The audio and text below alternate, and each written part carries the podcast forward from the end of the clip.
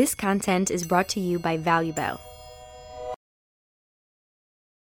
ברוכים הבאים לפודקאסט דרך הלוחם עם ערן ברט. אני מאוד שמח לארח כאן היום את אה, דני נצר. דני הוא אה, איש לחימה מומחה בתחומו, הוא חגורה שחורה בדרגת דן 5 בקרב מגע, ראש תחום הלחימה הקרובה והקרב מגע בצה"ל, מתחרה לשעבר באגרוף ואגרוף תאילנדי מבכירי הלוחמים בתחום הזה בארץ. נארח היום את דני לשיחה על תחום הקרב מגע בצה"ל, על אינדוס של תהליכי הכשרה של לוחמים ומדריכים, על סוגיות בתוך התחום הזה, על uh, לאן הולך התחום ואיך הוא רואה את ההתפתחות בשנים האחרונות, על ניתוחי אירוע ודרך uh, לפתח ולהתפתח כמדריך וכראש תחום. שלום דני. היי. אופה.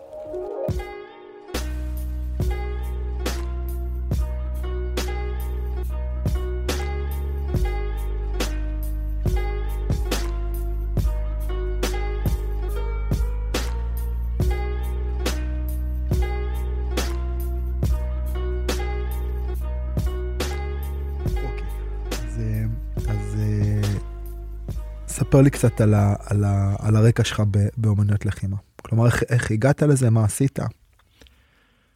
אולי אפשר ללכת קצת לפני אומנויות הלחימה. התחלתי להתעסק בספורט, אה, אני חושב שבכיתה א', אה, כיתה א' עד ג' עשיתי התעמלות מכשירים באוקראינה. אה, סיפור מעניין, איך באו ובחרו אותנו. זה היה כיתה א', ואספו אותנו את כולם באולם התעמלות. והגיעו שלושה חבר'ה כאלה עם קלסרים, ביקשו מאיתנו לעמוד בשלושה טורים מול מתחים. וילדים בכיתה א', וביקשו מאיתנו לעלות ולעשות מתח. ואני זוכר שמכל הקבוצה, אה, ארבעה הצליחו לא רע. אה, היה בחור אחד שהתעסק כבר בסמבו, הוא עשה כמות לא פרופורציונלית של מתח באש בילד בכיתה א', הוא עשה כמה עשרות 30, וואו. בין 30 ל-40, ילד קטן, כיתה א', ואני ועוד ילד יהודי עשינו סביב 6-7, והיה עוד ילד אוקראיני, גם הוא הצליח לעלות איזה 3-4. אמרו לנו, טוב, אתם אה, מתחילים להתאמן בהתעמלות מכשירים? זהו, תגיעו. אמרו לכם. אמרו לנו, כן, תתחילו להגיע, יש מרכז, מרכז התעמלות גדול, מרכז ספורט, וזהו, שם התחלתי להתאמן, האימונים היו שלושה פעמים בשבוע, שעתיים וחצי אימון.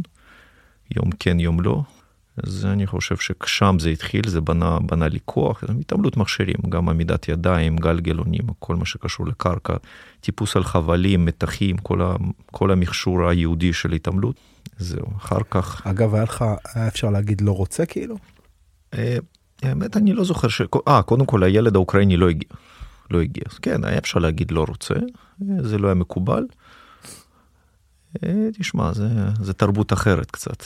אתה, אומרים לך מה לעשות, אתה עושה, יש אוטוריטות, יש רופא, יש מורה, יש uh, מאמן, זה אוטוריטה. אתה לא, לא, לא, לא מתווכחים עם אוטוריטה. אה, אפשר, כמובן שזה לא כזה נורא כמו, ש, כמו שחושבים על זה, אבל זה פחות, בטח פחות ממה שמכירים בחברה הישראלית. זה, זה משהו מעניין בהבנה שכאילו גם זה משהו תרבותי. כאילו אם אתה לומד שצריך להקשיב ולבצע ולעשות, כי זה כאילו מה שטוב לך, אז הסבילות שלך לנעים לי, לא נעים לי, בא לי, לא בא לי, משתנה. כאילו, ככל שרמת הרגישות שלך לכמה נעים לי או כמה בא לי עולה, אז כאילו יש כמות מסוימת של דברים שאתה לא יכול לעשות. אני אומר את זה עוד פעם, נגיד בקונטקסט של הצבא. אה, נגיד עובדים שלי היום, אה, יש גבולות שאני לא יכול למתוח אותם, כאילו, קשה לי לבקש מהבנות שיושבות בקבלה להישאר אחרי 10 בערב. כאילו זהו, זה כאילו עובר כבר איזה סף שלא נעים. בצבא צריך לקום לעבוד, קמים לעבוד, כאילו, רוב החיילים, בוא נגיד. כן, הצבא זה איזושהי מובלעת מאוד מיוחדת בחברה שלנו, ושם באמת יש חוקים, יש כללים, נגיד אם אנחנו מדברים על השנה הקודמת, הצבא צלח את הקורונה בצורה די טובה. יחד עם זה שכמעט ולא נעצרו הכשרות, כולל קורסי, קורסים עם מגע מלא, כמו קרב מגע וכולי. ובגלל המשמעת הזאת, שאפשר להפריד קפסולות ולעשות, וגם אה, יש אופציה להעניש במקום, למי שחורג מזה, זה גורם, אה, מאפשר לצבא להתנהל בצורה מאוד מאוד יעילה. מוטת שליטה גדולה יותר, כן. מייצרת לך פס ייצור, שיש לך שליטה גבוהה על מה נכנס ומה יוצא, מצד שני פחות מקום לאינדיבידואליות, לתחושתיות, לנעים לי, לא נעים לי, בא לי, לא בא לי, פיתוח אינדיבידואליסטי כזה.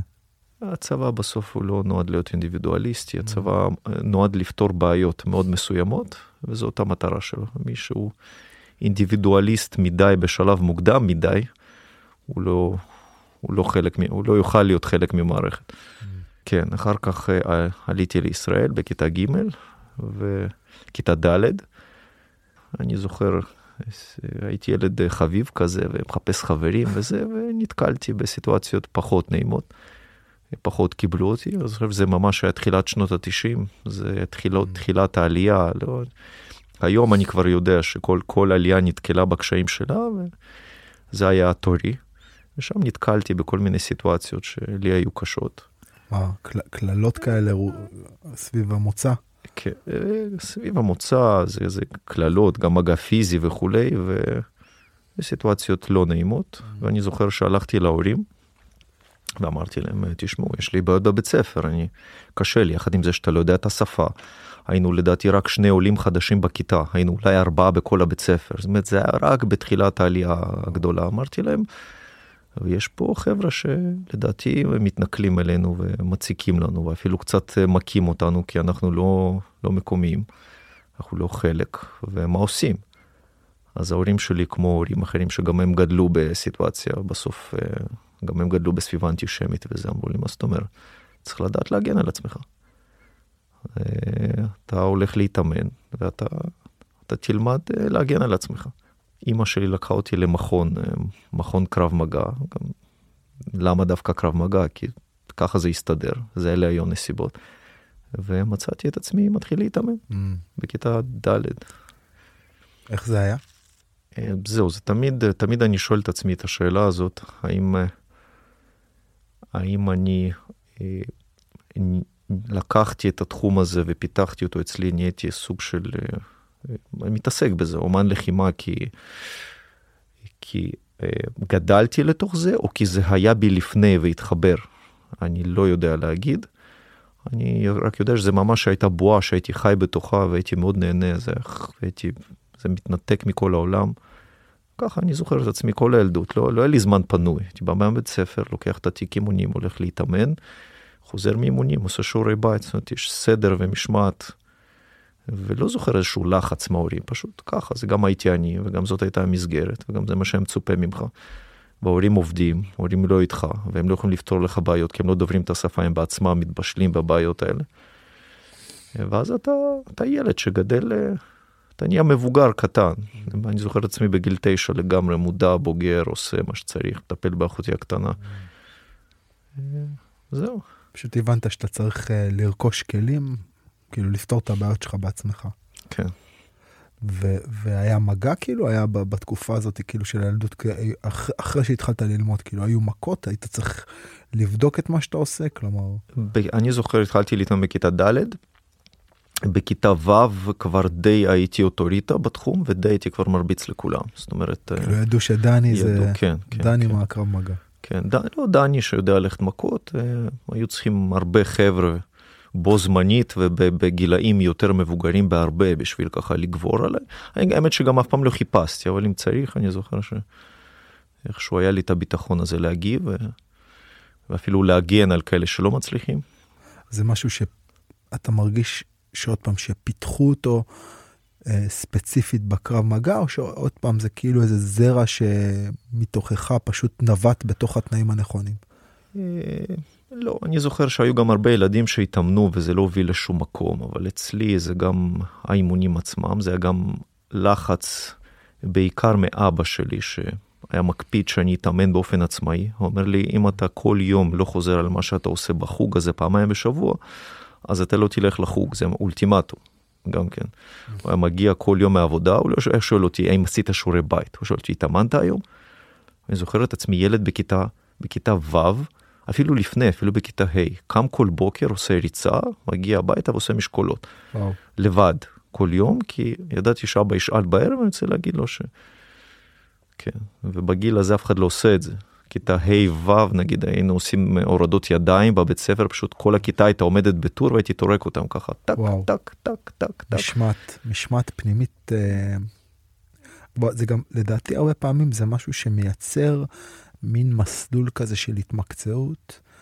אה, אתה יודע, זה, זה יכול להיות ב, בלחימה, אבל זה גם יכול להיות גם בגיטרה או בגלישה, כאילו יש איזה ואקום כזה, והאישיות שלך נשאבת לתוך הוואקום הזה ומגדירה את עצמה למול משהו שאתה הופך להיות טוב בו. אה, תשמע, בסוף אה, אני חושב שקודם כל זה גם האישיות של הבן אדם, אבל זה גם התנאים מסביב התורמים, והתנאים האלה של לחץ וסיטואציה שהיא לא כל כך נעימה, אם אתה לא, לא יודע לנתב את זה לכיוון טוב, בסוף משם יכול לצמוח משהו.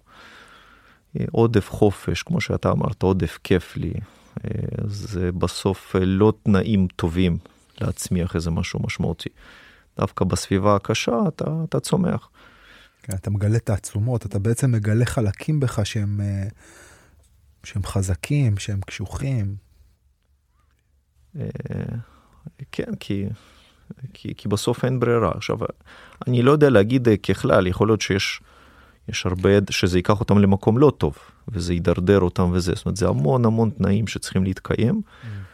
וזה זה, זה צריך מאוד בזהירות, כי אם תנאים קשים ואין לך את התמיכה הזאת ואת המקום הזה שגורם לך לברוח שם ולהתפתח ולצמוח, יכול להיות שזה ייקח אותך למקום לא טוב. זה אגב משהו שאנחנו ניגע בו אולי יותר מאוחר, זה משהו שאני חושב עליו המון בכל הנושא של הכשרת לוחמים והכשרת uh, מאבטחים ובכל התחום הממלכתי, שבאמת מצד אחד אתה צריך להכניס מישהו uh, לתוך מצב מלחיץ. כלומר, אתה צריך, אתה צריך להכניס את החרב לתוך הכבשן, כאילו את הברזל לתוך הכבשן, מצד אחד, ולהפעיל על, ה, להפעיל על הדבר הזה לחץ. כלומר, לחץ הוא בעצם איזשהו סוג של תנאי אינהרנטי כדי שמהברזל יצא חרב.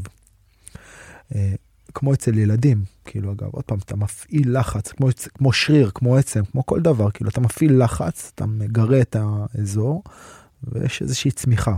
מצד שני, אה, תפעיל יותר מדי לחץ, העצם תישבר. כאילו ברמה המנטלית יש איזה מקום כזה של הפעלת לחץ או תנאים קשים כמו שאתה אומר, גורמים לחפור בפנים ולהתחבר לאיזה שהם משאבים מנטליים, איזשהו סוג של, אה, אתה יודע, אה, תשומות או רזרבות או איזה שהם משאבים מסוימים שכאילו אתה צריך לחפור, אתה צריך, אתה צריך להזיז דברים כדי לגלות אותם. מצד שני, תפעיל יותר מדי, ואז יש לך את כל המקרים האלה של ילדים שבורים או לוחמים שעושים מסלול סיירת ואתה יודע, פורשים בגלל שקרה איזה משהו. זה... אה, צחי אחד המנטורים שלי, אתה מכיר אותו גם, חבר מאוד טוב, אז, אז הוא תמיד אומר שהדרכה זה אה, חצי אומנות וחצי מקצוע. ואני חושב שהמקום שה, הזה של האומנות, זה אם אתה כמהנדס תהליך עושה תהליך כזה של הפעלת לחץ, אתה צריך להיות מאוד מאוד, אתה יודע, יש פה רגישות מסוימת של מתי אתה מפעיל, איפה אתה מפעיל, אין פה איזה מרשם בית ספר, כי בעצם החומר שאתה מקבל הוא קצת שונה כל פעם. אני מסכים איתך לחלוטין, אומנות זה לדעת להיות מדויק, זה אומנות, זה מה שאתה mm. לומד כל החיים, לדעת לדייק. ועל כל תהליך ובטח כל בן אדם ספציפי אתה צריך למצוא את רמת הדיוק האופטימלית בשבילו שתגרום לו לצמוח ולא להישבר. עכשיו גם בתהליך הזה יש מיון מסוים כי בסוף התהליך הזה הוא לא אינדיבידואלי הוא קבוצתי ואם התהליך שהוא מופעל על הקבוצה, אתה לא עומד בו, אז אתה בסוף אה, תישבר ותפרוש. כמובן שאופטימלית זה היה לקחת כל אה, אדם כזה, כל לוחם, זה מה שהוא רוצה לעשות, ולהפעיל עליו תהליך מאוד אישי. זה אגב מה שמנסים לעשות היום בצבא. לעשות אה, תהליכים אישיים במסות, זה מאוד מאוד מורכב. אבל זה, זה באמת נכון, האופטימום זה קצת... פעם שמעתי מישהו אומר, זה קצת כמו למצוא את הטמפרטורת מים אופטימלית במקלחת, בין החמים לקיים, הדיוק הזה. אוקיי, כי אתה קצת ימינה, קצת שמאלה, זה לא זה. אה, כן. אז, אז אם, אם נכנסנו ככה לתהליכים ולצבא וזה, בוא, בוא אולי תספר כאילו מה, תן בכמה מילים, מה, מה הכובע שאתה מחזיק, ובעצם מה, מה התהליכים שאתה מנהל בצבא. אוקיי, אז, אה, אז קודם כל אני אשלים את מה שסיפרתי קודם, אה, אימוני קרב מגע, בעצם המשכתי להתאמן אה, בקרב מגע, זה היה קצת קרב מגע אולד סקול כזה, לא יותר מדי מגינים, אין חוקים בכלל, לא כל כך יודעים מה לעשות, אבל בסוף כאוס, היה בזה... כאוס מאורגן. כאוס, כאוס מאורגן, אבל בסוף בדיעבד היו גם הרבה הרבה דברים טובים, היום כבר לא מתאמנים בצורה כזאת. שזה היה נכון בהרבה אומנויות לחימה, לא? לא היה יוטיוב, לא היה, אי אפשר היה לראות, הכל היה משמועות, וכל, היינו פשוט המון המון מנסים. אה, וככה אני בעצם הותרתי, הותרתי לצבא להיות מדריך. בצבא הכרתי עוד שיטות, עוד, עוד אומנויות, נחשפתי לעולם גדול של אומנות לחימה. כור היתוך כזה גדול שאתה נשפך אליו. כור היתוך, כן, וחבר'ה מכל מיני תחומים, כל מיני, כי כשאתה לבד ואתה במכון שלך ואתה אפילו אולי הכי טוב במכון, אז שוב צריך להבין, זו תקופה שלא היה יוטיוב, לא היה כלום, אתה מבחינתך זה העולם הקטן שלך ואין לך מושג חוץ מקצת מה שאתה רואה בטלוויזיה. ושם אתה נחשף לאנשים וכל אחד אה, בדרך כלל בקורסים האלה מגיעים אה, חבר'ה שעם הרבה רקע. גם מכונים של קרב מגע הם מכונים שבדרך כלל הם יותר טיפה סגורים בגלל ש... אוקיי, אני מסתכל היום על ג'ו-ג'יצו, על אגרוף. אם אתה נמצא במכון כזה, אתה בדרך כלל חשוף לאיזושהי פלטפורמה תחרותית כזו או אחרת. והפלטפורמה הזאת, גם אם אתה לא משתתף בה, חבר'ה מהמכון שלך יוצאים אליה, אתה יודע, נספגים באיזושהי אווירה כללית, חוזרים חזרה עם, עם, עם טכניקות, עם תפיסות שונות, עם זה, הנה זה עבד להוא, הנה זה, ו, ויש איזושהי גדילה. קרב מגע, הוא, הוא, יש בו איזה משהו יותר מצומצם. כן, במובן הזה. נכון, אבל אז קודם כל אני תמיד היה חסר לי הפן התחרותי. בתור ילד מאוד מאוד רציתי להתחרות, ודווקא אצלנו בשיטה היה מאוד נפוץ להיפגש פעם בשבוע כמה מכונים ולהתאמן, אז הייתה חשיפה, זה לא שהיינו נעולים רק במכון שלנו, הייתה חשיפה ובאמת אז היו עובדים מאוד מאוד חזק ולא היו, לא היה כל כך ברור איך לעשות את זה נכון וכפפות ומגני שיניים זה הרבה פעמים המלצה ומגינים אחרים, לא באמת. ואתה אתה מחושל, המקום שאני גדלתי בו באמת לדעתי גם עד היום נחשב מבחינת הקרב מגע כבין השיטות החזקות. אמ, זהו. כי בעצם יש דגש לא רק על עבודה כאילו טכנית או אה, אה, של סימולציות אה, של הגנה עצמית, אלא גם בעצם דגש על הקרב עצמו. הקרביות, כן. הקרביות. רמת הקרביות הייתה תמיד מאוד מאוד גבוהה, דווקא נושא הסימולציות אז לא היה מאוד נפוץ ומקובל. Mm. פשוט מתאמנים, מתאמנים חזק. תרגילים, ואז קרבות. קרבות, קרבות מול כמה, קרבות שאחד חמוש במקל, קרבות שאחד חמוש בסכין, לא, אין, גם המאמן לא, לא נותן לך כל כך פתרונות, הוא זורק אותך למים. אולי כי הוא גם בעצמו לא כל כך יודע מה הפתרונות, אבל הזריקה הזאת למים היא הרבה פעמים עושה טוב. זה קצת כמו תהליך בחירה טבעית כזה, מי שלא יתאים לא יישאר. חלוקי ש... נחל. בדיוק, מי, ש... מי שיסתדר יישאר, אה, כמו בהרבה שיטות. זהו, זה אה, תהליך, הייתי, הותרתי להדרכת קרב מגע בצבא כבר אה, בכיתה, בכיתה י"א האמת, קיבלתי חגורה שחורה בקרב מגע בגיל 16, לפחות אז, אה, כזכור לי, לא היה תקדים לזה, זאת אומרת זה לא כמו, כמו היום, זה היה מאוד מאוד מוקדם, ולפני הגיוס אפילו קיבלתי חגורה שחורה דן 2, זה גם כן היה חסר תקדים לחלוטין, והתגייסתי. הדרכת קרב מגע בצבא. יהודית, הותרתי, ומצאתי את עצמי אה, מדריך קרב מגע אה, בקורסי מדריכים. ושם גם כן הייתה חשיפה גדולה שלי לשיטות אחרות, לחבר'ה חזקים, לעוצמות, שם, שם גם כן בניתי את עצמי. ושם הבנתי שהפן התחרותי חסר לי, ושיש שיטות שזה חזק מאוד בהן, שם נחשפתי לראשונה לשיטה נקראת אגרוף תאילנדי, והתחלתי בעצם להתאמן בחיפה אצל אה, מאמן, אה, מאמן שהוא סוג של אחד האנשים שהביא את השיטה לארץ, רני קאושינסקי. הייתי נוסע ב... בתור חייל, הייתי נוסע באוטובוס ורכבת ומגיע לשם, מגיע ופעם בשבוע ואימונים של שלוש-ארבע שעות, כמה קבוצות ברצף, כולל בוגרים, כולל מתחרים. וככה שם הייתה חשיפה ל... וגיליתי שאני מסתדר, אני, אני לא רע, יודע. הבסיס שיש לי הוא בסיס טוב.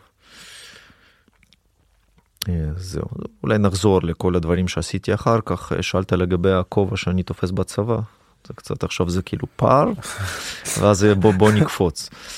זהו, זה נכון לעכשיו אני בעצם, התפקיד שלי מוגדר כראש מדור קרב מגע צה"לי, זה בגדול ראש תחום קרב מגע בצה"ל. אני, ב, אני אזרח עובד צה"ל, זאת אומרת, אני לא בכובע של איזשהו איש צבא, ויש לזה הרבה יתרונות. כלומר, ולמס... הצבא בעצם שכר את השירותים שלך כאזרח, שהוא אוטוריטה בתחום, כדי שינהל, יפקח, כאילו יפקד אתה, אתה, אם אתה אזרח אתה גם מפקד או אם אתה אזרח אתה מנהל? יש אזרחים שהם מפקדים, אני לא מפקד, אני, אני אפשר להגיד אני מפקד מקצועי של כלל תחום הקרב מגע בצבא, אני מפקד מקצועי של כל גורמי הקרב מגע בצבא, קצינים, נגדים, יועצים, גם uh, חברות שנותנות שירותי הדרכת קרב מגע לצבא, יש כל מיני חברות כאלה, אז אני המנחה והמפקד המקצועי, אה, ובעצם uh, אני מחליט מה ילמדו, איך ילמדו, בעצם איך ייבנה התהליך, מאשר אה, תוכניות, מאשר תיקי תרגיל של כל מיני בחנים מסכמים. אה, בעצם זה התפקיד, תפקיד מקצועי נטו. אם, אם הייתי אומר שאתה, אה, ש, שבתוך הצבא יש מפעל להכנת לוחמים, או להכשרת לוחמים בתחום, בתחום הלחימה הקרובה, אז אתה המהנדס, המהנדס הראשי של המפעל הזה. האמת שאני גם המהנדס וגם היוזם וגם... אה, לפעמים זה שרץ ועם המברג ומתקן את המכונה. לפעמים גם זה שמתקן, כן, אני, אני עושה כל מה שצריך לעשות כדי שהתחום הזה ימשיך אה, לפעול ויתפתח ונותן כל מיני שירותים וכל אה, מה שנדרש. זאת אומרת, כל, כל מה שנוגע לזה בסוף זה איכשהו מגיע אליי. אתה, אתה השסתום שמה, כן. בסוף זה מגיע. כן. אחד ה, אחת הביקורות העיקריות שיש לי על הצבא, שהזיכרון הארגוני שלו, בגלל שאנשים כל הזמן זזים ומתקדמים והולכים וחוזרים, וגם ככה זאת מערכת שהמחזור חיים שלה הוא כאילו משהו כמו בין שנה וחצי לשלוש. נכנס חדור, טאק, מחזור, עוד שלוש שנים הוא משתחרר. זה אחד ה... אחד ה אה, אה, הטרוניות הכי גדולות שהיו לי, כאילו, בתהליכים שאני עברתי בכל מיני יחידות וכאלה, שטק, אתה מתחיל איזה משהו, מתחיל להשקיע, שנינו יודעים כמה זמן לוקח לבנות לוחם, משקיע מאמצים, fuck, אחרי שנה מגיע מפקד חדש, אתה יודע, כל מה שעשית כאילו, gone with the wind. אתה נמצא שם בתוך התפקיד הזה בעצם תקופה. Okay. אוקיי. איך זה משפיע? אתה מרגיש שזה משהו שהוא... שהוא בעצם, יש לך השפעה על הדברים? על הרוח של המערכת? לא רק שאני חושב שיש לי השפעה, אני חושב, אני מנסה להיות דוגמה חיובית למודל הזה, כדי שעוד ועוד תחומים ייקחו ויישמו את המודל הזה. כי כמו שאתה אומר, אה, יש בעיה גדולה מאוד עם ידע ארגוני, ו... ולפעמים אתה קצת מרגיש שאתה טוחן מים, כי אנשים באים, אנשים מתחלפים, וכולם רצים כל הזמן, ובסוף אה, קשה מאוד לבנות משהו, אוקיי? ואני חושב שבמודל הצבא שלנו, אה, מודל המנדטורי, לפחות מוקדי ידע, הם צריכים להיות שם, הם צריכים להישאר, כדי שלא ימציאו את הגלגל מחדש כל הזמן, וזה מה שאני מנסה לעשות. להיות הבן אדם שבאים אליו ופשוט מתייעצים איתו ולא אומרים לו מה לעשות. ואני חושב ש... זה גם יתרון בתור אזרח וגם יתרון בתור מישהו שכבר כמה שנים טובות uh, בתפקיד. זה, זה במפגש שלנו תמיד עם צבאות זרים, תמיד הדבר הזה ישר קופץ, כי שם אתה קולט את הסארג'נט הזה שהוא בן 37-8, יושב בתפקיד שלו כבר 15 שנה, ראה הכל, עשה הכל, ואצלנו זה תמיד כאילו דם חדש, שכאילו כל פעם אנחנו צריכים ללמוד את אותו, את אותו לקח מההתחלה.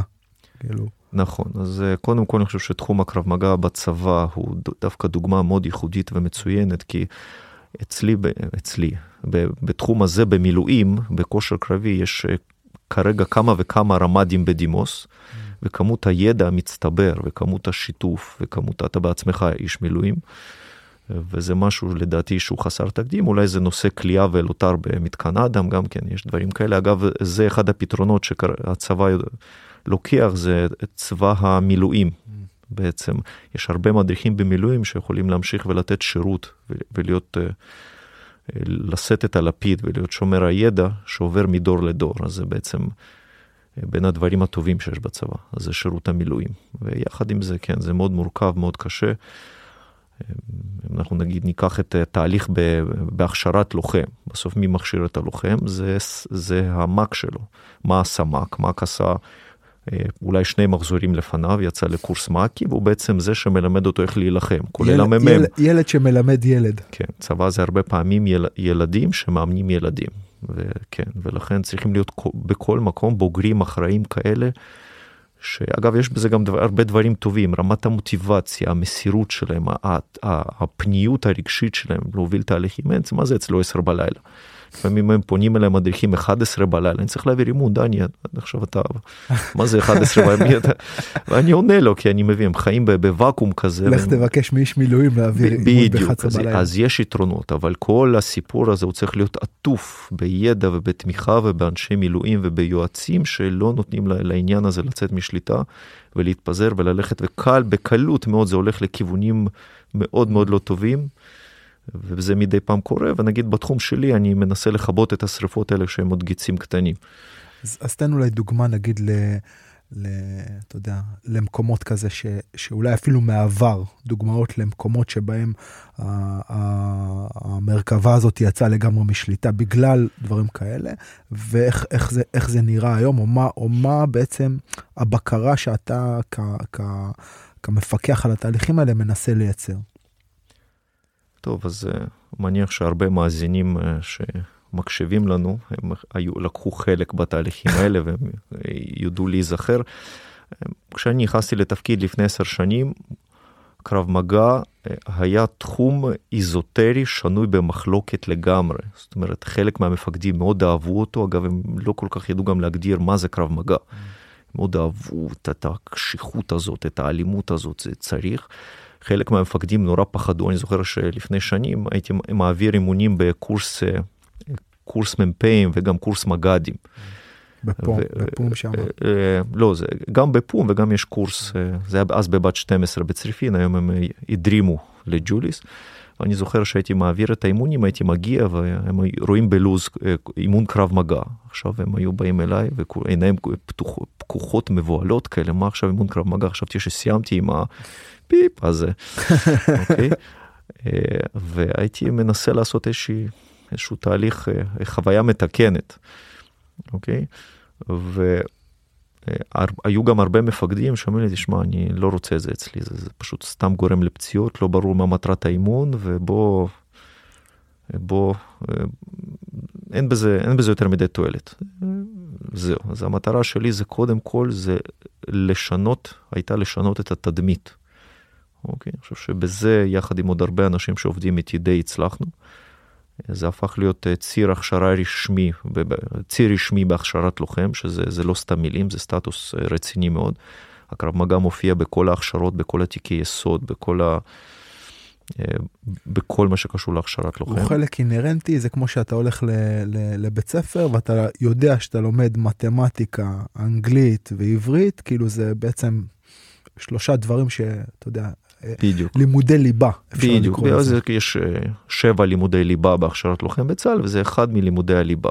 אני זוכר שאחד הדברים החשובים היה זה קודם כל בכלל להגדיר מה זה קרב מגע. אני זוכר באיזשהו אה, פורום מפקדים אה, בכירים למדי ואני קמתי לדבר ואני אמרתי להם שקרב מגע זה מצב לחימה, זה שבו אתה נמצא במגע עם אויב, מחבל, בטווח מגע, הנשק שלך לא זמין לירי ואתה צריך לתת פתרון.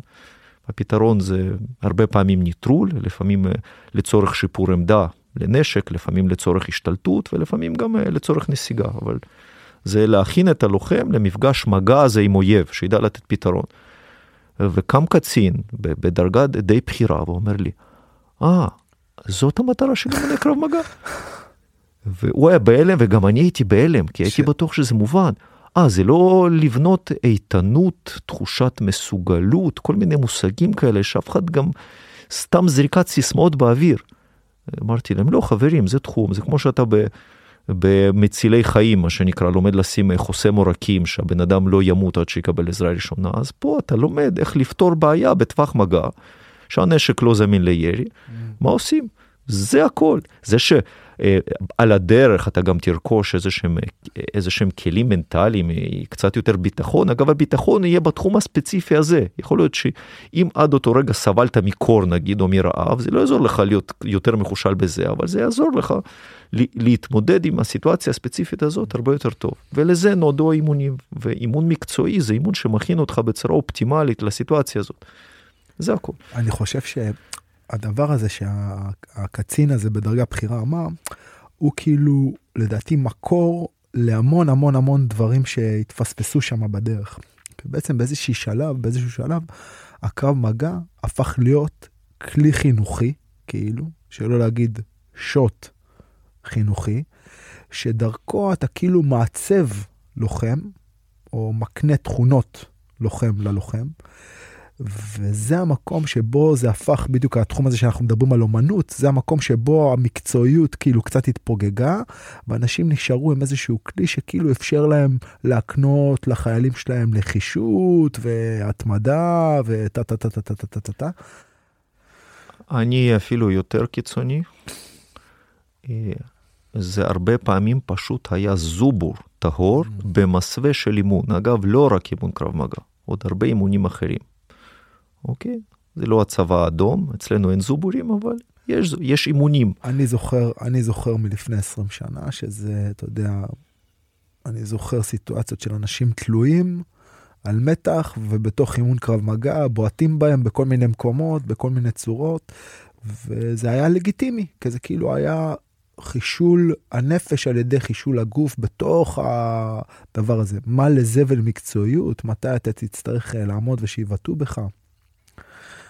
וזה בדיוק המקום שבו זה, שבו כשיש חוסר בהירות ויש הרבה מוטיבציה, אז הדברים מתחילים לזלוג החוצה. יש פה גם אה, עוד המון המון אה, דברים שחוץ כן. חוץ מזה שלפעמים זה זובור, פשוט אני אראה לכם מי פה המפקד ומי פה הילד, mm.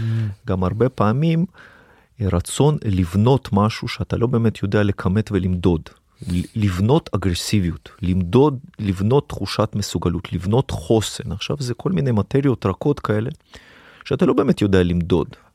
אני חושב שיש, אתה יכול למדוד את זה. אם תלך עכשיו לפקולטה למדעי ההתנהגות ותשב עם הפרופסור שאחראי, אה, אה, אז הוא ייתן לך רשימת מבדקים כאלה שאתה צריך לשבת שעתיים, מבדק סובייקטיבי עם אה, איזושהי, ולפני ואחרי, אבל... ואני בטוח שמה שהוא יגיד מאוד יפתיע את אותו מדריך, mm. ויגיד, אוי, זה בכלל לא מה שחשבתי. אוקיי, בסוף אנחנו יודעים למדוד איזושהי יכולת, איזושהי מיומנות. בתחילת ההכשרה לוחם הנפתי עליו יד והוא עצם את העיניים ולא ידע להתמודד ולקראת אמצע ההכשרה הוא כבר הגן על עצמו ולקראת סוף ההכשרה הוא הגן על עצמו וקפץ עליי במכות רצח. אתה יודע למדוד שנוצר פה משהו. אוקיי, אני, אני באופן אישי עד עכשיו לא יודע למדוד רמת אגרסיביות כאגרסיביות. מה זה אגרסיביות 2? מה זה אגרסיביות 5? אני לא יודע. אני יודע להגדיר לעצמי איזושהי תוצאה מעשית ולנסות להביא את הבן אדם לשם. עכשיו, יחד עם זה יש עוד דבר, עד כמה אנחנו מכשירים ועד כמה אנחנו ממיינים. Mm. אוקיי, זאת גם שאלה מאוד עדינה שכל מדריך צריך לשאול אותו. והיה עם זה גם כן לדעתי הרבה בלבול. אנחנו מלמדים את האנשים להיות איתנים ואגרסיביים. אוקיי? עכשיו, יכול להיות ש... פשוט החיילים למדו גם לזייף את, את המצבים האלה ולעשות כל מיני כאלה קולות ו- ו- ו- ולעשות בכאילו ומדריך הנה בניתי אצלם אגרסיב בניתי אצלם יכולת לפרוץ לתוך אה, מה שנקרא תא לחימה אה, עם נשק שיורים עליי ולא לפחד. לא הם פשוט יודעים לעשות איזשהו תרגיל קרב מגע יודעים לעשות לך כאילו הם כאילו הם לא מפחדים מה בין זה לבין סיטואציה אחרת. אה, גם אם זה, זאת אומרת, אנחנו צריכים להיות עם הבגרות, אתה, אני גם מבין, וגם זה מה שאני מתחיל ללמד, לא, לא להיות יותר מדי, אה, להיות יותר צנוע, יותר צנוע במה אתה עושה, במה אתה מבין, אה, ובסוף בסוף באמת להגדיר למדריך מה המשימה שלו. המשימה שלך זה להכין את הלוחם לסיטואציה מאוד מאוד ספציפית. ברגע שהמטרה למדריך מאוד בהירה וברורה, הוא גם טועה פחות. עכשיו, יחד עם זה, גם המפקד צריך להבין מה המטרה של אותה, אותה יחידת אימון. שהכלי מוגבל. שא' הוא מוגבל, וב' יש לו מטרה מאוד מאוד מסוימת, אוקיי? ומה היא נותן, ומה זה נותן, ומה זה לא נותן, אוקיי? אם הבן אדם אה, לא יודע, אה, אם אנחנו כבר מדברים עכשיו על צבא נגיד נוהל מעצר חשוד, הוא לא, יודע, הוא לא יודע לבצע אותו כמו שצריך. אז אימון קרב מגע שבו מדברים על משהו אחר לא יעזור לו להתמודד יותר טוב עם הסיטואציה של, של מעצר חשוד, כי הוא פשוט לא יודע את הנוהל. יש דברים שהאימון טוב אליהם, יש דברים שהאימון הוא פחות טוב אליהם. בקיצור להגדיר, הגדרות מדויקות, זה האם חשוב. הכלי הזה של, של קרב מגע זאת שאלה שעולה לי הרבה, אנחנו כחברה בעצם נמצאים ב, ב, אה, בסיטואציה מורכבת. הצבא שלנו הוא צבא של אנשים צעירים, שתופס בעצם אה, מרכיב של תפקידי שיטור ברוב מדינות העולם, וכאן את התפקיד שיטור הזה, עוד פעם, בגלל המורכבות של ה, אתה יודע, השכונה שאנחנו גרים בה, בעצם תופסים את זה ילדים. שהרבה פעמים המרכיב של הקרב מגע הוא מרכיב הכרחי בניהול המשבר הזה. ומצד שני, הפריזמה שדרכה אתה מחנך ודרכה אתה רואה את הסיטואציה, אה, הרבה פעמים משפיעה על האופן שבו אתה פותר את הסיטואציה. כלומר, אם למשל, אה, במקום עכשיו אה, ניהול משבר דרך פריזמה של קרב מגע, היית מייצר עכשיו סדנת תקשורת, סתם זורק. הניהול משבר ייתכן מאוד שהיה נראה שונה דרך הפריזמה הזאתי. וזה כאילו תמיד גם איזשהו סוג של אה, אה, מתח אינהרנטי שיש בתוך הסיטואציה הזו. אתה נוגע פה בנקודה מאוד חשובה ומאוד מורכבת. Mm. למשל, אה, הגדרה של אה, אימוני קרב מגע בהכשרת לוחמי חי"ר, לוחם 07, ההגדרה של, ה, של התחום הוא השמדת אויב בטווח מגע ללא שימוש בנשק כנשק חם. כשאנחנו מאמנים את הצבא שלנו, אנחנו מאמנים אותו למלחמה מול אויב בשטח אויב, לזה הצבא מתאמן. ועל זה מדברים איתו. עכשיו, זה לא רק בקרב מגע, זה בכל יתר התחומים. ואחרי זה אותו חייל. ו- ש... אגב, אתה חייב לעשות את זה כ- כ- כחייל, זה משהו שאני מסביר הרבה פעמים לאנשים.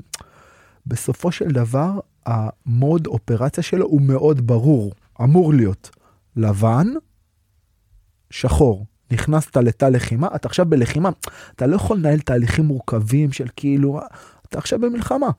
ו- ולשם אתה מייצר, לשם כאילו המכונה הזאת הולכת, ואז פתאום ואז פתאום אותו חייל מוצא את עצמו במשימה סופר עדינה ומורכבת, מורכבת, מה שנקרא בתחום האפור. מול אישה צריך, בהיריון. עם... נכון, צריך להתמודד עם אוכלוסייה אזרחית, לפעמים קצת עוינת, לפעמים המחבלים מתחבאים בתוך האוכלוסייה האזרחית, שזה מורכב מאוד, וצריך לתת פתרונות שהם הרבה פעמים מאוד מורכבים לילד בן 19-20. אוקיי, עכשיו לבוא בחיכוך עם אוכלוסייה כזאת זה מקצוע כשלעצמו. אוקיי? והרבה פעמים מכורח הנסיבות, מי שעושה את העבודה זה אנשים שהוכשרו למשימות לחימה שונות לחלוטין. איך להפעיל תותח, איך להפעיל טנק, איך לבצע, איך להפעיל איזשהו אמל"ח אחר בשדה קרב. ואז הוא מוצא את עצמו, ואתה בעצם מדבר איתי על איזשהו איזושהי התנהלות גם ורבלית ולפתור סכסוכים, כאשר זה, זה לא רק שמדובר הרבה פעמים בחייל שהוא אה, צעיר בגילו וחסר ניסיון, הוא גם הוכשר למשימה שונה לגמרי. אוקיי, ונוצר הרבה פעמים גם דיסוננס, גם אצלו בראש. אז למה, למה אני התאמנתי? אני התאמנתי למלחמה מול אויב בשטח אויב, כשאני רק רואה מישהו מציץ את הראש ואני מנטרל אותו, או שאני אומנתי לנהל משא ומתן ולבוא בחיכוך עם אוכלוסייה ולעכב מישהו, לעצור מישהו, שאלה סיטואציות, שנינו עבדנו באבטחה, יודעים עד כמה זה מורכב וכמה רגישות זה דורש. Mm. והרבה פעמים חייל, אה, קצת חסרה לו הרגישות הזאת, גם בגלל הגיל, אבל גם בגלל ההכשרה שהוא עובר. ולמשל, אה, אה היה לי אה, קצת ככה, לא רוצה להגיד ויכוח, אבל הסברתי לגורמי, לגורמים מנחים בהכשרת אה, לוחמי חי"ר בצה"ל, שביקשו ממני אה, לקחת את הקרב מגע לתחום התקפי ואגרסיבי מאוד מאוד, וזה בלבד, ואני אמרתי להם שכבר בתחום הכשרת לוחמים חייבים לדבר איתם על מה שנקרא שימוש בכוח סביר, ולא רק כאימון הכנה בכניסה לאותה גזרה.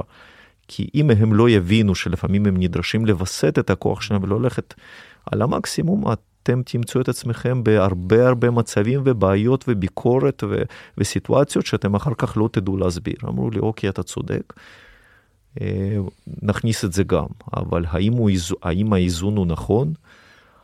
אה, שאלה מצוינת, שוב, אתה, בסוף זה הכל לקראת מה אתה מכין את אותו לוחם, אתה מבין? ו, וזה מורכב, אוקיי? כי זה לא שאלה חד משמעית, לא תשובה חד משמעית. כן. יש הרבה פעמים, אה, כאילו יש שתי תמות בעצם בתחום האימון. התמה הכללית, כאילו שאומרת, אוקיי, אני רוצה להכין אותך כמתאגרף לקרב אגרוף, אז אתה תעשה 70% מהאימונים שלך או 60% מהאימונים שלך אגרוף, ואתה תעשה juggling, ואתה תנגן על אה, אקורדיון, ואתה תשחה, ואתה תשחק כדורסל, כי זה בעצם מעצים. style לומצ'נקו. אוקיי. Okay. ויש את הספציפיקציה, כאילו אתה רוצה אה, אה, להתאמן לקרב אגרוף, אתה עושה רק אגרוף, רק ימני כל הזמן. במקום הזה, זה תמיד שאלה מעניינת, למשל, מול תחומי הלחימה, כמה לחימה שהיא מצד אחד מאוד ממוקדת, אנחנו צריכים להכין את החייל למלחמה, ומצד שני, בעצם השטח אומר, הוא צריך עוד כלים. כי רוב החבר'ה שלך כנראה לא יפגשו מחבל בחיים, ומצד שני, רוב החבר'ה שלך כן יפגשו אוכלוסייה אזרחית, איפשהו על הקו שהם יעשו. ואז זו שאלה באמת, כמה משאבים אני מש...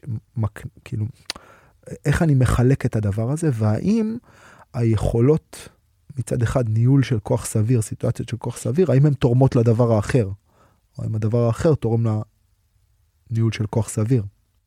קודם כל אני מנסה לדייק את המשימה שלי ואת התפקיד שלי. אני בסוף צריך להכין את הצבא למפגש מגע עם אויב. זה, לזה, לזה שמו אותי, לזה משלמים לי, זה מה שמבקשים ממני. אוקיי, אני גם משתדל לא לפלוש לתחומים שהם פחות ההתעסקות שלי. אני מתעסק בנקודת קצה. לוחם, טווח אפס, נשק לא יורה, מחבל מולו, מושך אותו בנשק, מנסה להרוג אותו, ושם אני נבחן, האם הצלחתי לתת לו את הכלים להתמודד עם זה או לא. אם אני אתחיל, ככה אני רואה, להתפזר לכל מיני תחומים שהם תחומים כאלה אפורים, רכים, אנחנו עושים את זה במידה מסוימת, אבל אני גם משתדל להיות מאוד מאוד ממוקד. אוקיי? לא להיגרר לתוך... לא להיגרר, כן, לא להיגרר, בסוף, אה, אוקיי, בסוף יש מפקדים, בסוף יש ניסיון, בסוף יש מפקדים שמתדרכים את החיילים, יש מ"פים, יש מג"דים, יש סיטואציה מורכבת, הם צריכים לדעת לתת פתרון, איך לבוא בחיכוך עם אוכלוסייה. אבל האם החייל הצליח להגיב, פתאום מישהו מנסה, קפץ עליו עם סכין בהפתעה ומנסה להרוג אותו, האם הוא התעשת בשנייה ו- ונותן מענה, בסוף שם אני נבחן. נשאל שאלה כזאת שכאילו גם לי יושבת כל הזמן בראש, אתה עשר, אתה עשר שנים בתפקיד, כן. אז, אז בעצם יש לך איזושהי פרספקטיבה. אנחנו לומדים דברים חדשים, כלומר התחום, כי בעצם יש את החבר'ה של ה... בוא נקרא לזה ה-old school, שהאמירה שם היא מה שהיה הוא שיהיה, ובעצם הכל כבר נלמד ואנחנו רק אה, עושים דברים שכבר למדנו. למול, תמיד אפשר לשפר, תמיד אפשר ללמוד. אני לוקח את זה גם לתחול, לתחום של הניתוחי אה, אה, אירוע, שאתה חזק בזה, ובכלל, האם למדנו כמה, האם אנחנו לומדים, אתה לומד, אתה, אתה מרגיש שהיום המערכת עובדת יותר טוב ממה שהיא עבדה לפני שנה, שנתיים, שלוש? אני יכול להגיד על עצמי שאני כל הזמן וכל רגע לומד בעיקר את הדרך האופטימלית להנגיש את הסיטואציה הזאת לאותו חייל, בהתחשב בכלל הנסיבות והמשתנים. זמן ההכשרה הקצר, גילו הצעיר, חוסר רקע, זה שמיד עם האימונים הראשונים הוא צריך לקבל כלים מעשיים, זה שהסיטואציה במצב אמת לפעמים לא תהיה דומה אפילו למה שהוא התאמן עליו, ועדיין הוא צריך לדעת להתמודד עם זה, ואיך אני מנגיש לחייל בזמן הקצר שיש לי את התמהיל האופטימלי. אה, לתת לו את, את, את הכלים לפתור את אותה בעיה, שבדרך כלל תפתיע אותו לחלוטין, ו, ותהיה אקוטית, תהיה קיצונית. איך אני, איך אני עושה את זה? ותהיה לא, לא דומה הרבה פעמים למה שהוא התאמן, משהו אחר לגמרי. זה מאוד מאוד מורכב. כשאתה אתה- מדבר על קרב אגרוף למשל, להיות מופתע. איך אתה להיות מופתע ומצליח, ו- כן, ו- ולהצליח. אתה מכין, מכין מישהו לקרב ספורטיבי מסוים, אז כל, כל הסיטואציה היא מאוד מוגדרת, היא מאוד ברורה.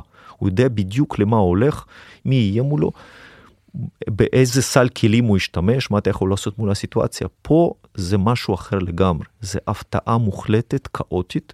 זה בן אדם שלא עבר בישול של שנים, הוא עבר מספר די מצומצם של אימונים, הכשרה מאוד קצרה, וינסו להרוג אותו על המכה הראשונה. הוא יצטרך לנסות להתמודד עם זה ומיד להפוך את, ה, את ה, מה שנקרא להפוך את הקערה ולנסות להתמודד ו, ו, ולנטרל את אותו אחד שמולו זה מאוד מאוד מאוד מורכב. אוקיי? אז אנחנו, אני ו- וכל הצוות מדריכים ונגדים ויועצים ואנשי מילואים מחפשים את הדרך האופטימלית, איך להוציא את הבן אדם אחרי התהליך הקצר הזה, שהסיכויים שלו לשרוד את אותו, את אותה סיטואציה עלו משמעותית מאוד. וזה, וזה, וזה לא פשוט, אבל אני יכול להגיד ש, שהחיפוש הוא מתקיים כל הזמן, כל הזמן. מה, מה השובר שוויון מבחינתך בתוך הדבר הזה של הכשרה? כלומר, אם, ה, אם כאילו אתה נכנס אליך בן אדם, וכשהוא נכנס, הסיכוי שלו לשרוד סיטואציה כזאת הוא בוא נגיד 20 אחוז, מה, מה גורם לסיכוי הזה? מה המרכיב, מה הקומפוננט, האחד או, הש, אחד או, שני, או שניים, בוא נגיד המשמעותי מבחינתך, שהבן אדם הזה קיבל אצלך, וזה הופך את הסיכוי שלו, את השרידות שלו, אה, להיות משמעותית יותר גדולה אחרי שהוא פגש אותך. מה הדבר? אני יכול להגיד מניסיון של חקירה כמה וכמה אירועים מוצלחים מול פחות מוצלחים. אני יכול להגיד שקודם כל הכלים צריכים להיות מאוד פשוטים ואינטואיטיביים, צריך להיות מיידי, פשוט, אגרסיבי, גס, אה, שמתאים למגוון גדול מאוד של סיטואציות, לא כנגד משהו ספציפי. הוא צריך להבין. עיקרון פעולה פשוט. עיקרון פעולה מאוד מאוד פשוט, זה א', ב', הוא צריך להבין שנדרש ממנו לנצח, בכל סיטואציה, לא משנה מול מי, לא משנה מול מה, נדרש ממך לצאת שידך על העליונה, הוא ממש צריך להבין את זה, זה כמשימה, זה מה שנדרש ממך, מתוקף היותך לוחם. Mm. ודבר אחרון, זה הסמיכות של אימון חזרה אחרון, mm. הזה, שמכין אותו לסיטואציה כזאת לפני האירוע. ואני רואה שחיילים שעברו אימון בסמיכות קצר, קרובה מאוד לאירוע, אפילו הצ... רענון של 20 אפילו... דקות ב, ב, במגרש. משהו כזה, כן. כן. הצליחו, הפתיעו את עצמם אפילו, כמה חד, מהר ו- ואפקטיבי הם הגיבו. אתה יודע, זה, מה שאמרת עכשיו, מבחינתי זה כאילו, זה איזשהו קו מנחה להמון דברים. זה לא משנה אם זה העבודה המנטלית הפנימית שלך, זה לא משנה אם זה כאילו, תעשה או תתאמן על הדבר שאליו אתה הולך. תת, כאילו תמשיך להיות בתוך הסייקל הזה, אל תצא החוצה מתוך המקום הזה של, של עוד פעם, אני, אני, אני מתעסק היום הרבה באיזשהו סוג של עבודה פנימית. אוקיי? אז מבחינתי השדה קרב שלי זה לשלוט, אני לא יודע מה, בכעס, בתשוקה, ב... אתה לא יכול לצאת מתוך הסייקל, כאילו, עשית אימון היום בבוקר, הסיכוי שלך לעמוד מול הדבר הזה ולנצח היום בערב הוא גדול.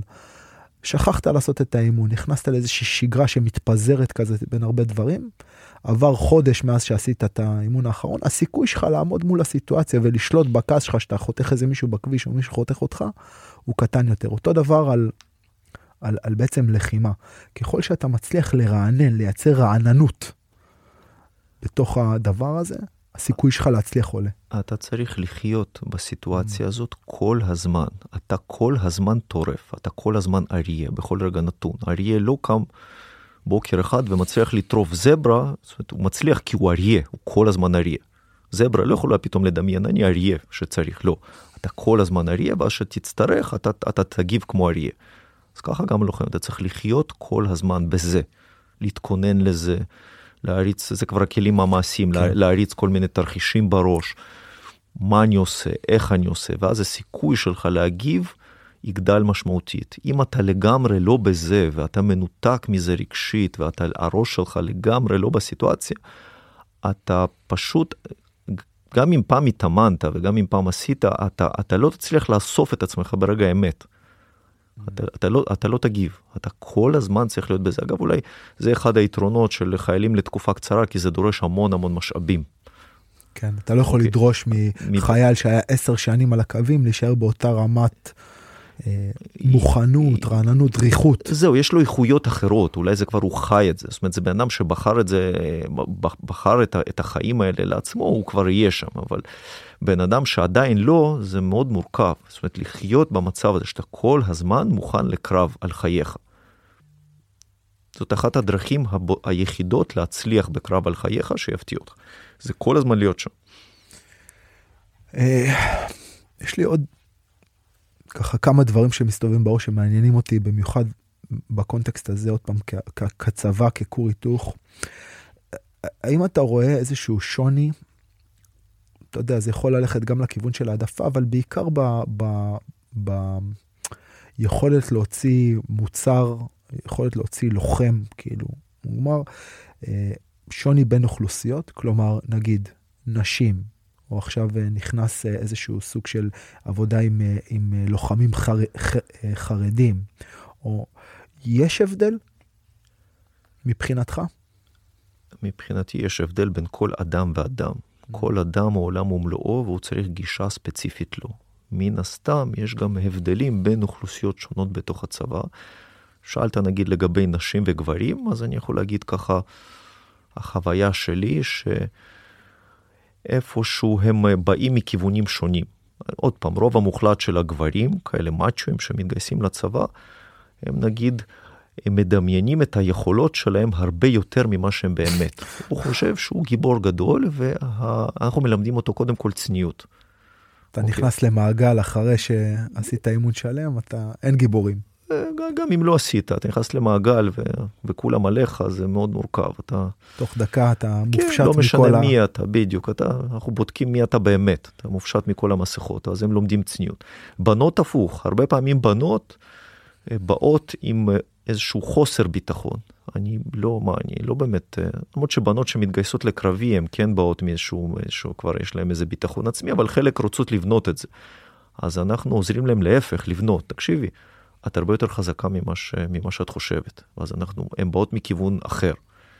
אוקיי? מכיוון של חולשה וחוזק. שוב, זה מאוד אמורפי, מאוד כללי, כמובן שכל מקרה לגופו.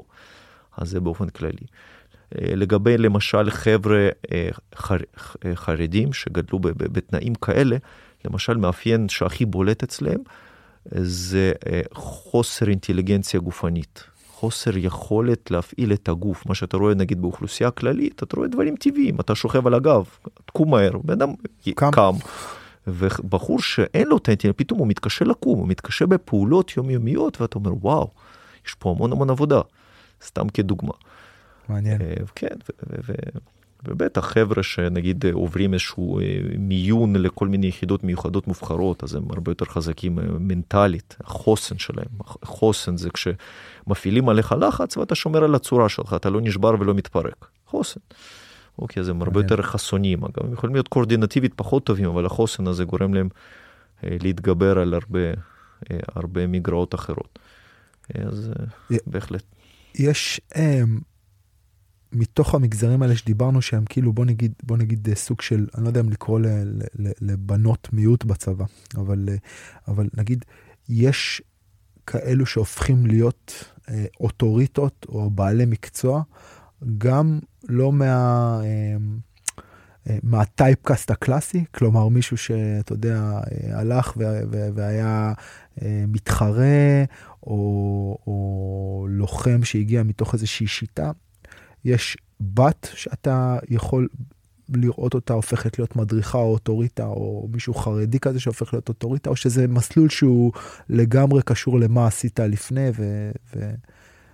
אם אני מבין נכון, אתה כרגע מדבר על מסלול של מדריך קרב מגע בצבא. כן, של הדרכה, אז, בעצם התמקצעות בתוך התחום הזה. אז אה, ברוב המוחלט מוחלט של המקרים, מי שהופך להיות מדריך בצבא זה חייל שיש לו רקע עשיר מהבית. מקרים נדירים שאני יכול לחשוב עליהם, מישהו שבאמת מאוד מוכשר תנועתית ומגיע מאיזושהי יחידה שעשתה מסלול ארוך בקרב מגע וצבר את הידע הניסיון הדרושים, אבל ברוב המוחלט של המקרים מדובר בחיילים וחיילות שבאים עם רקע עשיר מאוד מהבית, אנחנו פשוט ממקדים אותם.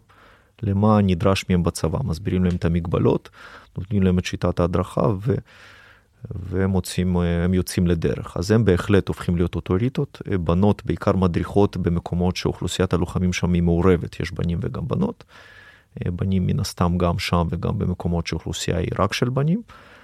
והם הופכים להיות אוטוריטות די משמעותיות. כל אלה שמתעסקים בזה בהדרכה מה, מהבוקר עד הלילה, מצאת החמה, צאת הנשמה, מה שנקרא, הופכים להיות אוטוריטות. כמובן צריך, יחד עם זה, הם צריכים חניכה טובה, והם צריכים מוטיבציה גבוהה, והם צריכים לאהוב את המקצוע. ולכן אנחנו משתדלים לבחור חבר'ה שמאוד מאוד רתומים ואוהבים, ומבינים את המשמעות ורוצים להתעסק בזה, ורואים ה, בתפקיד הזה גם שליחות. ובהחלט, מדריך קרב מגע הוא ציר סופר משמעותי בהכשרת לוחמים, זה כבר היום כל המפקדים מבינים. בעצם הוא איזשהו סוג של שלוחה שעוד פעם, היא פוגשת את, ה, את הלוחם או את החניך בעצם במצבי קצה. כאילו, מדריך קרב מגע יהיה שם ליד הלוחם, כשהלוחם בעצם מגיע לפיקים, לחלק מהפיקים שלו בתקופת ההכשרה שלו. קודם כל פיקים יש בכל מיני דברים, אבל יש פה משהו מאוד, מאוד עדין, אני אנסה לגעת בזה. היום מתגייסים לצבא, ודווקא ככל שהיחידה יותר מובחרת ומיוחדת, מתגייסים חבר'ה יותר, מה שנקרא במרכאות ילדים יותר טובים, משפחות נורמטיביות, אזורים טובים, חבר'ה שרוצים, זה חבר'ה שלא גדלו בסביבה אלימה. זה חבר'ה שבאמת ובתמים מאמינים שלתקוף בן אדם זה לא טוב. יותר מזה אני אגיד, ברוב המקרים פעם אחרונה שהם ניסו לעשות מה שנקרא קרב מגע, נשכו מישהו, דחפו מישהו, בעטו, זה היה בערך איפשהו בגן אה, טרום, אה, טרום טרום חובה. ומיד קיבלו, זה דרך מאוד טובה להתייחס לזה. מיד קיבלו פידבק שלילי. פידבק שלילי מאוד מהסביבה, מהגננת, מההורים, ובעצם אנחנו לוקחים את הילדים ומטביעים בהם מתוקף הנסיבות, זה בסדר. שזה לא טוב, זה ממש טאבו. ולפעמים כשאני מאמן חיילים ומסביר להם ואיך לתקוף לנקודות תורפה ומדבר איתם בצורה מאוד ברוטלית וישירה לקרב מגע, הם מצחצח, מצחקקים במבוכה, זה קצת מרגיש כמו, כמו שיעור חינוך מיני בכיתה ז', זה, זה נוגע אצלם בנקודות שהם טאבו. על מה אתה מדבר?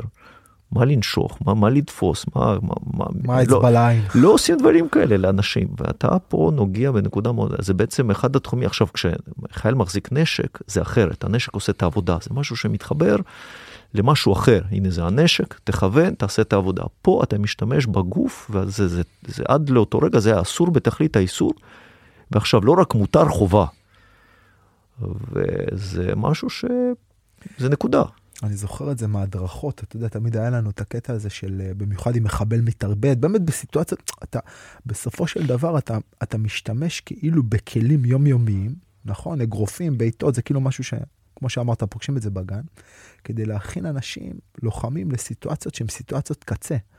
כאילו, קופץ עליך עכשיו מחבל מתאבד או מישהו עם סכין, איך, איך תגזור את הסיטואציה. ואז אני זוכר אותנו הרבה פעמים מדריכים ואומרים, אתה תופס את ה-whatever, מה שאתה תופס, ואתה מרביץ לראש עד שאתה רואה חתיכות מוח. כאילו, אתה יודע, אני זוכר את ה...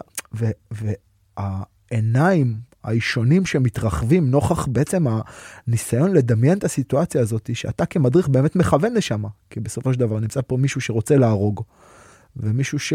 כמו שאמרת, הניצחון הוא המשימה, בכל מחיר בעצם. נכון. וזה ממש כמו לקפוץ לתוך איזה ים של מציאות, מה, מהמקום ה... המאוד פסטורלי הזה, רמת שרון, עוד שרון, תל אביב, שהחבר'ה מגיעים ממנו, ובום, לצלול לתוך העולם קרב מגע המסריח הזה, עם המדריך שבעצם פתאום אומר להם מה הם הולכים, מול מה הם הולכים להתמודד. זה... עכשיו, עכשיו זה לא רק הילדים, הילדים האלה, אנחנו כבר בגיל שרואים אותם ילדים, אבל זה גם אנשים, אנשים אומני לחימה מבוגרים שמתעסקים בזה. מתי פעם אחרונה יצא פה למישהו לתת למישהו אגרוף חזק לפנים, או לבעוט חזק בין הרגליים, או לא יודע, לחנוק כל הכוח, שזה לא בתנאים של אימון, או להפעיל כוח, זה סיטואציה מאוד אה, לא שגרתית. ואתה צריך ללמד את אותו חייל בזמן יחסית קצר לבצע, ו- ולפעמים, ומצליחים, מצל... הם עושים את זה. ודווקא אולי היתרון שהם באים צעירים, אתה מטמיע בו, ואתה נותן לו את הכלים ועושה. יש פה קצת בעיה אחרת שנוצרת. היכולת הזאת נשארת איתם, לא מזדקים עליה בבקו"ם. אז uh, צריך גם מאוד להיזהר איך אתה מנגיש את זה, איך אתה מסביר, כי אם... בזה once חצית את הקו הזה, חצית אותו. אתה יודע שיש לך את היכולת, אתה גם יודע מה קורה לבן אדם שאתה עושה לו את זה. יכול להיות שזה כבר כלי שקיים אצלך, והוא מוכן. אז יש פה איזושהי סכנה שיכולה להיות עתידית, אבל אני מודע לה, אני גם מדבר איתה עם אה, מפקדים בכירים. אולי שאלה אחרונה, אני, אני נותן את השאלה ככה בכללי, ויש לה עוד איזשהו סעיף שהוא סעיף אה, אה, מקצועי ש, שאותי מעניין. איפה אתה רואה את הצבא מהבחינה, מבחינת קרב מגע עוד עשר שנים? כלומר, איך אתה רואה, מה, מה התהליך שאתה רואה, שהוא יכול להיות גם מבחינת הטכנולוגיה, שאנחנו יודעים שהיא נכנסת יותר, כאילו כל מיני כלים שבעצם עוזרים לנו לדייק את התהליך. אה, אולי גם מבחינת ה... סט הכלים, לא רק הפיזי והטכני, אלא סט הכלים המנטלי שהיית רוצה לראות, כמו שאתה מדבר על אה, פרסונליזציה של התהליך, כאילו, אז בעצם איך אנחנו, אולי מישהו אחד צריך יותר נחישות ומישהו שני צריך יותר uh, גמישות מחשבתית, אני לא יודע. והסעיף האחרון של השאלה הזאת זה על ה, ה, ה, הדיון האינסופי שלנו לגבי עבודת בקרב מגע בקרב מגע בצבא, בעצם רוב העבודה היא עבודה שמתבצעת ללא מגע בפנים. והדיון האינסופי לגבי האם להכניס מגע לפנים בקרב מגע בצבא או לא. האם אתה רואה את זה משתנה או לא. אוקיי, okay, שאלה סופר ארוכה שכוללת הרבה סעיפים ותתי סעיפים שעל כל אחד אני יכול לדבר שעה וחצי. יש לך שבע דקות. אם אני שוכח אז, אה, אז תכוון אותי. לגבי איך אני רואה את הקרב מגע בעתיד, אני רואה אותו הרבה יותר מדעי והרבה יותר evidence based, מה שנקרא. אני רואה מעבדה, כמו מעבדה לביומכניקה, מעבדה שבה אני ואנשים מהתחום ואפילו אנשי מקצוע ואנשי מדע עושים ניסויים. ואנחנו מאוד מודעים למה שאני עושה. בסוף רוב הצבא הוא, הוא לואו-טק. לואו-טק מבחינת אימונים, לואו-טק מבחינת facilities, לואו-טק. כל החטמ"רים אף פעם לא יהיו כמו בשלדג, שאתה יכול לעשות שם דברים שאתה לא יכול אה, לעשות במקומות אחרים. אבל השיטה שתונגש, הלואו-טק הזה שיונגש, יהיה מבוסס על איזשהו מדע, על איזשהו, על איזשהו מחקר. ואז כשאתה אומר לו, תעשה ככה ולא אחרת, מספר כזה של חזרות ולא מספר אחר, אלה התנועות כי, כי זה נחקר ונבדק, ו, ואנחנו יודעים על מה אנחנו מדברים. אוקיי, אז יש פה, יש פה תשתית mm. מדעית מאוד מאוד ככה. לא רק תחושתית. לא או... רק תחושתית, כן, ככה עשו לי, ככה אני אעשה, אני חושב. לא רק תחושתית, או לא רק של מורשת, כאילו ככה לימדו אותנו, אלא כן. משהו שנבדק כל הזמן ומוכח. יש לוגיקה ויש רציונל מאח... מאחורי כל דבר, זה א'. ב', הרבה יותר אנשי מקצוע שנותנים תמיכה וחניכה והדרכה למדריכים הצעירים האלה בכל הצבא, כי בסוף הם המון. הם עשרות רבות, הם מפוזרים בכל הצבא, הם מעבירים אימונים בשעות לא שעות, והם הרבה פעמים חסרה להם חניכה. אוקיי, אז אה, אנחנו עושים כמיטב היכולת, אבל איפשהו לתחושתי זה לא מספיק, הוא צריך מבוגר, אחראי, איש מקצוע מעליו, בתדירות הרבה יותר גבוהה. כלומר, אז... שאנשי המילואים בעצם הם הופכים להיות... מילואים, יועצים, איזושהי מעטפת מקצועית שמגיעה למדריך בקצה אצלו ביחידה, אצלו בבית, ונותנת לו את אותה מעטפת, אותה תמיכה, ומכוונת אותו כל הזמן. כי כמו שאמרנו, קל מאוד להתבלבל. את, מה, מה שאתה אומר עכשיו, אני, לי מאוד טוב לשמוע את זה, לא רק כאיש מקצוע, אלא נגיד גם כאבא. גם כאבא, אני הרבה יותר רגוע שיש איזה דני או ערן שיושב, אה, אתה יודע, מעל מדריך כזה בן 20, ובעצם חונך אותו על איך עושים את ה... לא את המקצוע, אלא את האומנות. כאילו, איך עושים את החצי אומנות הזה. אז חד משמעית, במדריכים הצעירים יש המון יתרונות, המוטיבציה, השעות, הפניות הרגשית, הזמן, אבל הם צריכים תמיכה וחניכה. אז, אז זה, לשם אני רואה שזה הולך. מקווה שלא רק בתחום הקרב מגע, אלא עוד בתחומים אחרים. זה, הצבא, הצבא צריך את זה, בטח במודל הנוכחי. אה, לגבי השאלה הנצחית, לגבי המכות אה, מכות לראש, אז זה לא סוד שבעצם זה התחום, התחביב הגדול שלי. אני בא מהתחום, אני מתעסק בזה. אה, תחום, תחום האגרוף, תחום המגע. אני, אני, אני אגיד אולי ש... אני, לדעתי זה מה שהופך אותך, ובכלל זו מגמה מבורכת שקורית היום בארץ. אני חושב שכל הראשי תחום, אה, בכל הנקודות, בוא נגיד, בממשקים הממלכתיים, ש, שבעצם מערבים עבודת לחימה קרובה, אני חושב שרוב המדריכים הבכירים הם אנשי, הם אנשי שטח. כלומר, כשאני אומר אנשי שטח, הם אנשים שלוקחים את, ה, את הקרב מגע, אבל תמיד יש פרקטיקה אה, תחרותית, זה לא משנה אם אנשים מגיעים מתוך אה, MMA או ג'ו-ג'יצו ברזילאי, או, זה הכל, כאילו, איך, זה אנשים שחיים על המזרון בתוך אה, אה, מרחב שיש בו, לא יודע, מגע אמיתי. נקרא לזה ככה. אתה מגיע, אתה בעצם, הספציאליטה שלך זה אגרוף ואגרוף תאילנדי, ושם אתה חי עד היום. כן. כלומר, אתה, אתה תהיה פעם בשבוע בזירה, בוא נגיד ככה. יותר, פעם לפחות. בשבוע לא מספיק, כן. כן. אה, אז קודם כל אני יכול להגיד על המדריכים, והם באים מכלל האסכולות השונות, התחרותיות, והם מהר מאוד מתחברים לקרב מגע, והם מהר מאוד מבינים מה צריך לעשות, הם מהר מאוד מבינים, לפחות כאלה שעושים את ההכשרה כמקצוע בצבא. מהר מאוד מבינים את ההבדל בין מתחרה במכון לבין לוחם עם נשק וציוד ומצב שהוא לא מאוד מיומן, מה נדרש ממנו. זה לדעתי די מדהים לראות את ההליך. הם, הם די מהר, אה, לא רוצה להגיד זונחים, אבל עושים את המעבר, שמדובר בלוחם, מה שנקרא באנגלית gun fighter, זה א'. ב', הם בעצמם רואים שיש דברים, כמו למשל קרב אגרוף חזק, שהרבה פעמים יגרום ליותר נזק מתועלת. כשלוחמים, אם יודעים לעשות את זה נכון ובמינון נכון, כמו שאמרתי קודם, אז אולי אפשר להוציא מזה דברים טובים, אבל אם, אם, אם עושים אותו חזק עם אנשים לא מיומנים, זה יגרום נזק. זה יגרום נזק מכני, זה יגרום נזק, נזק מוחי. בן אדם ימצא את עצמו אה, שוכב על הקרקע, לא יודע מה לעשות כתוצאה ממכה שהוא קיבל, אה, יגרום לפגיעה בביטחון ו, אה, ובעצם הרבה פעמים יגרום ליותר נזק מתועלת. ולכן הם לוקחים את הכלים, הסיבה שהדברים נעשים כמו שהם נעשים זה כתוצאה מזה שבמשך שנים מנסים אותם, מנסים למצוא את הדרך האופטימלית לעשות. יכול להגיד לך שבאו אליי לפני אה, שנתיים אה, מדריכים מיחידה מאוד מאוד מובחרת בצבא זר, וגם הם דיברו איתי. דבר, אחת השאלות הראשונות הייתה, תגיד לי, מה, מה קורה איתכם עם, עם המכות, מכות אגרוף, מכות לראש, מה אתם עושים עם זה?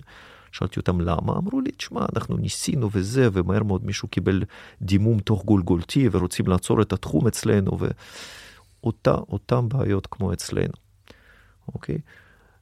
זה, זה, זה נושא, נושא לשיחה ארוכה. בסוף אני צריך למצוא את הדרך להעביר את המסר בצורה האופטימלית בלי לגרום לפגיעות ופציעות.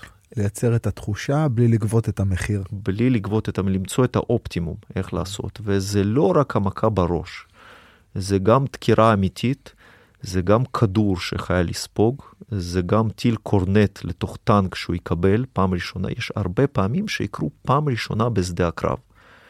ואנחנו רואים שאם אתה נותן את החינוך הנכון, לא רק מיומנותי, גם את ההסבר ואת החינוך המנטלי, חייל יודע להתגבר על זה. Mm. יש הרבה פעמים שיקרו פעם ראשונה אך ורק בשדה הקרב. זה, למה נגיד לא לבעוט להם בין הרגליים כל הכוח? למה דווקא מכה בראש? בוא נעמיד את כל החיילים בעמידת פיסוק וניתן להם בעיטה חזקה ביניהם. זאת אומרת, אתה צריך לחוות את זה. או נחתוך אותם עם סכין, אין לזה סוף. ובסוף, כמו שאמרנו בתחילת השיחה, הדרכה היא אומנות. זה למצוא את הדרך האופטימלית להנגיש את החוויה ואת התחושת מסוגלות ואת אותם כלים, כמו שאתה אומר, בלי לגבות מחיר. זה, זה האתגר. אני חושב שזאת הייתה תשובה טובה, דני.